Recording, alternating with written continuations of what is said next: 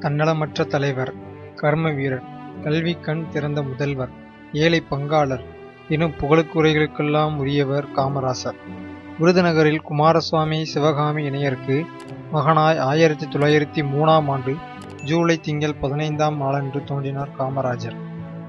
நாட்டாண்மைக்காரராக இருந்த காமராசரின் தாத்தா பல சமயங்களில் பஞ்சாயத்து கூட்டங்களுக்கு தன் பெயரன் காமராசரையும் அழைத்துச் செல்வார். காமராசர் ஒரு ஓரமாக உட்கார்ந்தபடி தாத்தா கூறும் தீர்ப்புகளை கவனித்து வருவதை கண்ட பலரும் காமராசரின் பண்பாட்டை பாராட்டினர். காமராசர் திண்ணை பள்ளியில் தமிழ் எழுத்துக்களை கற்று அதன் பிறகு ஓராண்டு தமிழ் பாடம் கற்றார். பின்பு கல்வியோடு உணவளிக்கப்பட வேண்டிய உயர்நிலைப் பள்ளிக்கு சென்று கற்றார். காமராசர் தனது ஏழு வயதில் சுவரொட்டியின் வந்தே மாதரம் என்று எழுதப்பட்டிருப்பதை கண்டார். அந்த வார்த்தை அவரது மனதில் ஆழமாக பதிந்து விட்டது விடுதலை போராட்ட உணர்வும் அவரது உள்ளத்தில் மெல்ல மெல்ல சுடர்விட்டு கொண்டிருந்தது. பனிரெண்டு வயதிலேயே பள்ளி படிப்பில் நாட்டமில்லாமல் போயிற்று. காமராசர் பள்ளி செல்ல இயலாத போதும் நாள்தோறும் செய்தித்தாள்களை படித்தும் அரசியல் கூட்டங்களில் தலைவர்களின் சொற்பொழிவுகளை கேட்டும் தம்முடைய அரசியல் அறிவை வளர்த்து கொண்டார். மேகண்டான் புத்தகச்சாலை என்ற நூல் நிலையத்திற்கு சென்று லெனின் கரில்பாடி நெப்போலியன் ஆகியோரின் வாழ்க்கை வரலாறுகளை படித்து திறமையாக பேசவும் வாதம் செய்யவும் தொடங்கினார். அவர் இளமையிலேயே தேசிய இயக்கமான காங்கிரஸில் சேர்ந்து அதன் தொண்டராக தம் அரசியல் வாழ்வினை தொடங்கினார். கட்சி கூட்டங்களை நடத்தினார். ஊர்வலங்களில் கலந்து கொண்டார். கொடி பிடித்தார். சைமன் குழு எதிர்ப்பு உப்பு சத்தியாகிரகம் வெள்ளையனே வெளியேறு ஆகிய போராட்டங்களில் பங்கு கொண்டார். சிறை சென்றார். பதினோரு ஆண்டுகள் சிறைவாசம் படித்தார் அவரது தன்னலமற்ற உழைப்பை கண்ட தலைவர் சத்தியமூர்த்தி காமராசரின் கட்சி செயலாளராக நியமித்தார். சத்தியமூர்த்தியை காமராசர் தமது அரசியல் குருவாக ஏற்றுக்கொண்டார். ஆயிரத்தி தொள்ளாயிரத்தி முப்பத்தி ஏழில் சட்டமன்ற உறுப்பினராக தேர்ந்தெடுக்கப்பட்டார். ஆயிரத்தி தொள்ளாயிரத்தி முப்பத்தி ஒன்பதாம் ஆண்டு தமிழ்நாட்டு காங்கிரஸ் கட்சியின் தலைவராக தேர்ந்தெடுக்கப்பட்டார். பனிரெண்டு ஆண்டுகள் அப்பதவியில் இருந்தால் செல்வாக்குமிக்க தலைவராக திகழ்ந்தார்.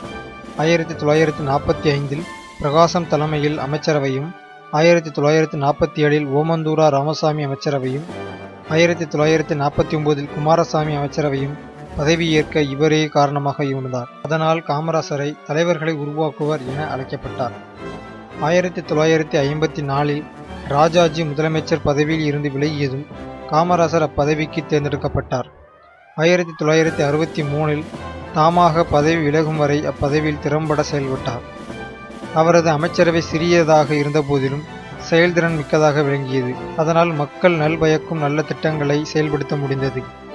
காமராசர் ஆட்சி காலத்தில் முன்னாள் குடியரசுத் தலைவர் ஆர். வெங்கடராமன் தொழிலமைச்சராகவும் சி. சுப்பிரமணியம் கல்வி அமைச்சராகவும் இருந்து அவர் அவருக்கு உறுதுணையாக பணியாற்றினர். காமராசர் முதலமைச்சராக இருந்த காலகட்டத்தில்தான் இரண்டாவது மூன்றாவது ஐந்தாண்டு திட்டங்கள் நிறைவேற்றப்பட்டன. அப்போது தமிழகத்தில் பல பொருளியல் தொழில்துறை திட்டங்கள் தொடங்கப்பட்டன.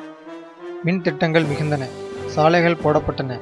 கிண்டி அம்பத்தூர் ராணிப்பேட்டை முதலிய இடங்களில் பெரிய தொழிற்பேட்டைகளும் மாவட்டந்தோறும் சிறிய தொழிற்பேட்டைகளும் அமைக்கப்பட்டன.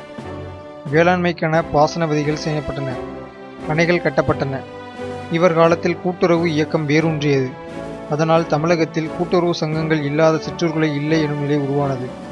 இவர் நெசவு தொழிலில் வளர்ச்சிக்காக பல திட்டங்களை தீட்டினார் நெய்வேலி இலக்கை சுரங்க தொழிற்சாலை இந்துஸ்தான் போட்டோ பிலிம் தொழிற்சாலை கிண்டி அறுவை சிகிச்சை கருவி தொழிற்சாலை சர்க்கரை ஆலை சோடா உப்பு தொழிற்சாலை சிமெண்ட் தொழிற்சாலை ஆவடி ரயில்வே வாகன தொழிற்சாலை மேட்டூர் காகித தொழிற்சாலை முதலியன இவரது ஆட்சி காலத்தில் தொடங்கப்பட்டது. காமராசர் காலத்தில் கட்டாய கல்வி நடைமுறைப்படுத்தப்பட்டது. தெருதோறும் தொடக்கப்பள்ளி ஊர்தோறும் உயர்நிலைப்பள்ளி என்பதே அவரது நோக்கமாக அமைந்தது. பள்ளி வேலை நாட்களை நூற்றி எண்பதில் இருந்து இருநூறாக உயர்த்தினார் காமராசர். தொடக்கப் பள்ளிகளில் மதிய உணவு திட்டம் இவரால் தொடங்கப்பட்டது. பள்ளி சீரமைப்பு மாநாடுகள் நடத்தப்பட்டு பள்ளிகளுக்கு அடிப்படை பொருட்களும் கருவிகளும் பெறப்பட்டன. ஈராண்டுகளில் நூற்று முப்பத்தி மூன்று மாநாடுகள் இவ்வாறு கூட்டப்பட்டு பல கோடி ரூபாய் மதிப்புள்ள நன்கொடைகள் அவற்றால் கிடைத்தன. உயர்நிலை பள்ளி வரை இலவச கல்வி கொண்டுவரப்பட்டது. ஒவ்வொரு மாவட்டத்திலும் தொழில்நுட்ப கல்லூரி தொடங்கப்பட்டது. மேலும் உடற்பயிற்சி கல்லூரிகளும் ஆசிரியர் பயிற்சி பள்ளிகளும் ஆசிரியர் பயிற்சி கல்லூரிகளும் திறக்கப்பட்டன. மருத்துவக் கல்லூரி முதலான தொழிற்கல்விகளும் பயிலும் ஏழை மாணவர்களுக்கு வட்டியில்லா கடனளிக்க ஏற்பாடு செய்யப்பட்டது. சமுதாய அமைப்பின் அடித்தளத்தில் உள்ளவர்களை கைதூக்கிவிட இவர் முற்போக்கு நடவடிக்கைகளை பல எடுத்தார். தஞ்சாவூர் பண்ணையால் பாதுகாப்பு சட்டத்தை திருத்தி சாகுபடி செய்யும் தொழிலாளர்களுக்கு அறுபது விழுக்காடு பங்கு கிடைக்க வழிவகை செய்தார். நில சீர்திருத்தம் இவரால் கொண்டுவரப்பட்டது. நில உச்ச வரம்பு முப்பது ஏக்கர் என குறைக்கப்பட்டது. நில முதலாளிகளிடம் இருந்து உபரி நிலங்கள் பெறப்பட்டு நிலம் இல்லாதவர்களுக்கு அவை பிரித்தளிக்கப்பட்டன. மீனவர் கருப்பு கட்டி காய்ச்சுபவர் கைத்தறியாளர் குயவர் முதலிய சிறு தொழிலாளர் நலத்திட்டங்கள் மேற்கொள்ளப்பட்டன. மக்கள் நலத்திட்டங்களில் ஓய்வூதியம் குறிப்பிடத்தக்கது. நகர்ப்புற வீடு கட்டும் திட்டம் இலவச மருத்துவ வசதி முதலியன அமைத்து கொடுக்கப்பட்டது. ஆயிரத்தி தொள்ளாயிரத்தி அறுபத்தி ரெண்டாம் ஆண்டு சீன படையெடுப்புக்கு பின் காங்கிரஸ் கட்சியின் செல்வாக்கு சரிய தொடங்கியது. இடைத்தேர்தல்கள் சிலவற்றில் காங்கிரஸ் கட்சியை தோல்வியடைந்தது. எனவே கட்சியை வலுப்படுத்த மூத்த தலைவர்கள் அமைச்சர் பதவியிலிருந்து விலகி கட்சி பணியில் ஈடுபட வேண்டும் என காமராசர் திட்டம் என்று ஒன்று கொண்டு வந்தார். அத்திட்டத்தை காமராசர் திட்டம் என்று அழைத்தார். பிரதமர் நேரு இத்திட்டத்தை ஏற்றுக்கொண்டார். முதலில் காமராசரை தாமே முதலமைச்சர் பதவியை விலகி கட்சி பணிக்கு திரும்பினார். மொரார்ஜி தேசாதாய் லால் பகதூர் சாஸ்திரி முதலியோரும் அமைச்சர் பதவியில் இருந்து விலகி கட்சி பணியில் ஈடுபட்டனர். ஆயிரத்தி தொள்ளாயிரத்தி அறுபத்தி மூணாம் ஆண்டு புவனேஸ்வரில் நடைபெற்ற காங்கிரஸ் மாநாட்டில் காமராசர் அகில இந்திய காங்கிரஸ் தலைவராக பதவியேற்றார். அப்பொழுது நாடெங்கும் சுற்றுப்பயணம் மேற்கொண்டு கட்சி பூசல்களை போக்கி மக்களை நேரடி தொடர்பு கொண்டார். ரஷ்யாவிற்கும் கிழக்கு ஐரோப்பிய நாடுகளுக்கும் சென்று அந்நாட்டு தொழில் முன்னேற்றங்களை நேரில் கண்டார். அவற்றை நம் நாட்டிலும் செயல்படுத்த முனைந்தார். இந்திய பிரதமர் நேரு ஆயிரத்தி தொள்ளாயிரத்தி அறுபத்தி நாலாம் ஆண்டில் காலமானார். புதிய பிரதமரை தேர்ந்தெடுக்க சிக்கல் ஏற்பட்டது. அப்பதவிக்கு காங்கிரஸ் கட்சியினுள் போட்டி ஏற்படும் சூழ்நிலை தோன்றியது. போட்டி ஏற்பட்டால் கட்சியில் பிளவு ஏற்படலாம் என்ற அச்சமும் நிலவியது. இவ்வேளையில் காமராசர் நாடாளுமன்ற காங்கிரஸ் கட்சி உறுப்பினர்களின் கருத்தை தனித்தனியே கேட்டறிந்து லால் பகதூர் சாஸ்திரியை போட்டியின்றி பிரதமராக தேர்ந்தெடுக்க வழிவகை செய்தார்.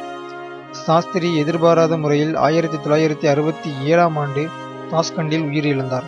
மீண்டும் பிரதமரை தெரிவு செய்வதில் சிக்கலிருந்தது இச்சமயம் காமராசர் நேருவின் மகள் இந்திரா காந்தி பிரதமர் பதவிக்கு பொருத்தமானவர் என கருதி அவருக்கு ஏற்ற சூழ்நிலையை உருவாக்கினார். அதனாலேயே இந்திரா காந்தி பிரதமரானார். காமராசருக்கு நடுவண் அரசு பாரத ரத்னா விருது அளித்து சிறப்பித்தது. நாடாளுமன்றத்தில் இவருக்கு ஆளுயர வெண்கல சிலையை நிறுவியது. தமிழக அரசு இவரின் கல்விப் பணியை சிறப்பிக்கும் வகையில் மதுரை பல்கலைக்கழகத்திற்கு மதுரை காமராசர் பல்கலைக்கழகம் என பெயர் சூட்டியது. கன்னியாகுமரியில் காமராசர் மணிமண்டபம் கட்டியது. சென்னை மெரினா கடற்கரை சாலையில் சிலையமைத்து சிறப்பித்தது. காமராசர் வாழ்ந்த சென்னை இல்லம் நினைவு இல்லமாக்கப்பட்டது. விருதுநகரில் இருந்த காமராசரின் இல்லமும் அரசுடைமையாக்கி நினைவு இல்லமாக்கப்பட்டது. தேனாம்பேட்டையில் காமராசர் அரங்கம் நிறுவப்பட்டது. தமிழக அரசு காமராசர் பிறந்த நாளான ஜூலை பதினைந்தாம் நாள் இன்று. ஆண்டுதோறும் கல்வி வளர்ச்சி நாளாக அறிவித்துள்ளது. இவரை கல்வி கண் திறந்தவர் என தமிழ் உலகம் போற்றுகிறது. காந்தியடிகள் மீது அளவற்ற அன்பு கொண்ட காமராசர் ஆயிரத்தி தொள்ளாயிரத்தி எழுபத்தி ரெண்டாம் ஆண்டு காந்தியடிகள் பிறந்தநாளான அக்டோபர் இரண்டாம் நாள் இவ்வுலகை விட்டு நீந்தார். அவர் மறைந்தாலும் இன்றைய தலைவர்களுக்கு முன்னோடியாக நின்று பெருந்தலைவர் என்னும் பொருத்தமான புகழுரையால் நிலைத்து நின்று வாழ்கிறார் கர்ம வீரர் காமராஜர். இந்த வீடியோ பிடிச்சிருந்துச்சுன்னா மறக்காமல் லைக் ஷேர் சப்ஸ்கிரைப் பண்ணுங்கள்